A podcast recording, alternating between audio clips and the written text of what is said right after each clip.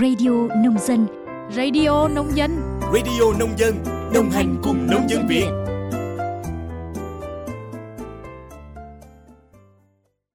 Biên tập viên Minh Quân và Minh Yến xin kính chào quý vị và các bạn thính giả của Radio Nông Dân. Quý vị và các bạn đang nghe bản tin Nhịp sống nông thôn mới phát sóng ngày 2 tháng 10 năm 2023. Mở đầu bản tin là một số hoạt động của Hội Nông dân trên toàn quốc.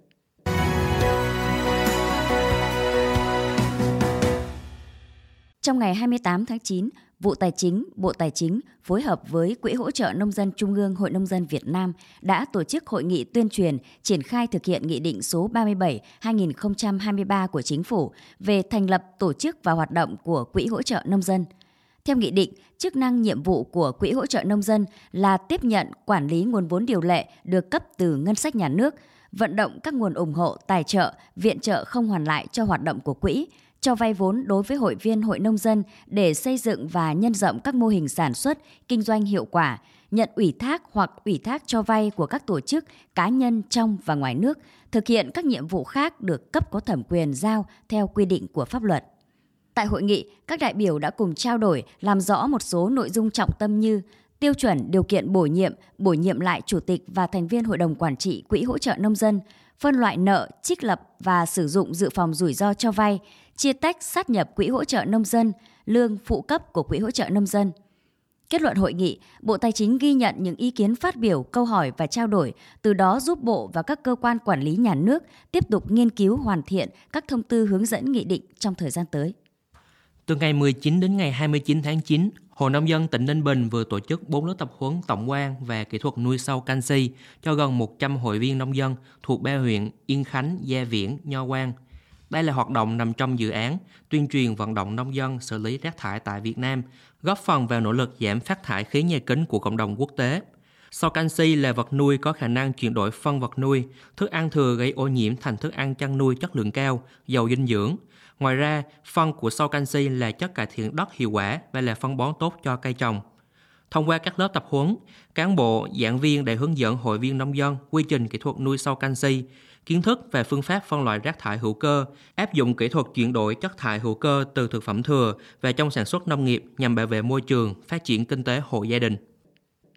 Vừa qua, Hội Nông dân quận Thanh Khê, thành phố Đà Nẵng đã tổ chức hội thi tuyên truyền viên giỏi năm 2023 sự kiện được tổ chức nhằm lập thành tích chào mừng thành công Đại hội đại biểu Hội nông dân thành phố Đà Nẵng lần thứ 9, nhiệm kỳ 2023-2029 và kỷ niệm 93 năm ngày thành lập Hội nông dân Việt Nam.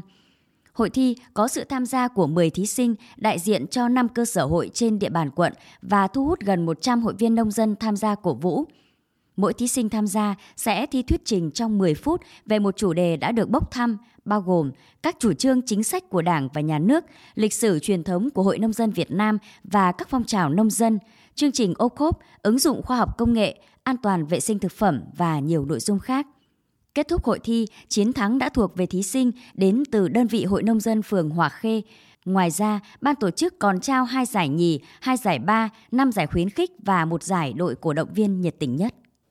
Bắt đầu từ ngày 29 tháng 9, Trung ương Hội Nông dân Việt Nam sẽ nhận đề xuất dự án nhỏ hỗ trợ các tổ chức sản xuất rừng và trang trại phát triển rừng và trang trại bền vững và thích ứng với biến đổi khí hậu tại Việt Nam năm 2023. Đây là hoạt động được tài trợ bởi chương trình hỗ trợ rừng và trang trại của Tổ chức Nông lương Liên Hợp Quốc nhằm mục đích hỗ trợ các hoạt động sản xuất và kinh doanh bền vững dựa vào rừng và trang trại. Các dự án được lựa chọn có thể nhận tài trợ lên đến 10.000 đô la Mỹ trong thời gian triển khai từ 6 đến 12 tháng. Để biết thêm thông tin chi tiết khác về hoạt động, quý thính giả vui lòng truy cập website của Trung ương Hội Nông dân Việt Nam tại địa chỉ hội nông dân.org.vn. Chuyển sang một số thông tin nổi bật về nông nghiệp.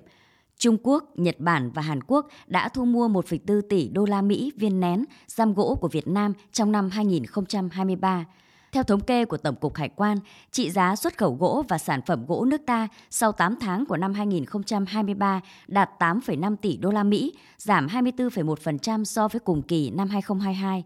Từ đầu quý 3 năm 2023, tình hình xuất khẩu gỗ của Việt Nam đã có những tín hiệu phục hồi khả quan khi kim ngạch xuất khẩu tháng 8 năm 2023 đã đạt trên 1,1 tỷ USD sau thời gian sụt giảm. Trong đó, xuất khẩu viên nén và giam gỗ tiếp tục là một điểm sáng đề nghị công nhận nước mắm là di sản của Việt Nam. Đây là kiến nghị của Phó giáo sư tiến sĩ Trần Đáng, Chủ tịch Hiệp hội Nước mắm Việt Nam trong tọa đàm Nước mắm Việt, nâng tầm ẩm thực Việt được tổ chức vào sáng ngày 30 tháng 9. Tọa đàm nằm trong khuôn khổ chuỗi sự kiện Festival Thu Hà Nội, ẩm thực Hà Nội, diễn ra từ ngày 29 tháng 9 đến ngày 1 tháng 10. Tại sự kiện, nhiều chuyên gia là nhà khoa học, nhà sử học đồng tình với nhận định nước mắm là yếu tố nhận diện văn hóa, ẩm thực và thể hiện tính cộng đồng của Việt Nam. Hiện tại, nước ta có 6 vùng sản xuất nước mắm nổi tiếng với nhiều thương hiệu lâu đời. Ngoài dân số 100 triệu người trong nước, tiềm năng thị trường tiêu thụ nước mắm ngày càng được mở rộng nhờ hoạt động quảng bá văn hóa tới nhiều người nước ngoài. Theo Chủ tịch Hiệp hội Nước mắm Việt Nam, trong thời gian tới, tổ chức này sẽ phối hợp với Hiệp hội Văn hóa ẩm thực Việt Nam xây dựng đề án xây dựng và phát triển văn hóa ẩm thực Việt Nam thành thương hiệu quốc gia nhằm đưa nước mắm lên một tầm cao mới. Đồng thời, hai hiệp hội sẽ cùng nghiên cứu, xây dựng hồ sơ trình chính phủ công nhận nước mắm là di sản văn hóa phi vật thể của Việt Nam. Cục Chất lượng Chế biến và Phát triển Thị trường Bộ Nông nghiệp Phát triển Nông thôn cho biết, cơ quan này vừa có văn bản gửi Hải quan Nam Ninh Trung Quốc đề nghị làm rõ thông tin về kiểm dịch trong quá trình thông quan thủy sản Việt Nam và đề nghị tạo điều kiện thuận lợi cho xuất khẩu. Trước đó, một số doanh nghiệp xuất khẩu thủy sản tươi sống tại cửa khẩu Móng Cái, Quảng Ninh phản ánh, thời gian qua, Hải quan cửa khẩu Đông Hưng, thành phố Đông Hưng, tỉnh Quảng Tây Trung Quốc hạn chế sản lượng thông quan hàng hóa theo ngày, đồng thời tăng thời gian kiểm tra hàng hóa, dẫn đến tình trạng ách tắc kéo dài khiến thủy sản sống bị chết. Cục Chất lượng Chế biến và Phát triển Thị trường cũng đề nghị các trung tâm chất lượng nông lâm thủy sản vùng cung cấp thông tin cập nhật đến các doanh nghiệp khi thực hiện thủ tục cấp chứng thư, đề nghị doanh nghiệp chủ động thông tin kế hoạch xuất khẩu, điều kiện vận chuyển bảo quản để tránh rủi ro thiệt hại. Theo thông tin từ Ủy ban Nhân dân thành phố Hà Nội, lễ hội quà tặng du lịch Hà Nội năm 2023 sẽ được tổ chức từ ngày mùng 6 đến ngày mùng 8 tháng 10 tại không gian đi bộ văn hóa đường Trần Nhân Tông, quận Hai Bà Trưng. Tại lễ hội, dự kiến sẽ có từ 70 đến 80 gian hàng tiêu chuẩn, trong đó có 8 không gian trưng bày, giới thiệu các sản phẩm quà tặng cao cấp, tinh xảo, độc đáo của các cơ sở sản xuất kinh doanh làm quà tặng du lịch, trong đó có các cơ sở sản xuất nông nghiệp. Đến với lễ hội, du khách còn được tham gia không gian trải nghiệm làng nghề, làm chuồng chuồng tre, trải nghiệm làm quà tặng màu sắc, trải nghiệm với cà phê, cắm hoa nghệ thuật. Ban tổ chức cũng tạo dựng các không gian chụp ảnh phong cảnh, không gian quảng bá, tôn vinh các làng nghề truyền thống của Hà Nội như làng mây tre Phú Vinh, làng quạt Tràng Sơn, làng lụa Vạn Phúc, làng chuồng chuồng Thạch Xá, gốm Bát Tràng. Sự kiện này là hoạt động nhằm kích cầu du lịch, quảng bá hình ảnh thủ đô, điểm du lịch hấp dẫn, an toàn, thu hút du khách trong nước và quốc tế, tạo cơ hội cho các nghệ nhân, làng nghề, đơn vị sản xuất giới thiệu tinh hoa sản phẩm làng nghề. Thông tin vừa rồi đã khép lại bản tin ngày hôm nay. Cảm ơn quý vị và các bạn đã chú ý lắng nghe. Xin chào tạm biệt và hẹn gặp lại.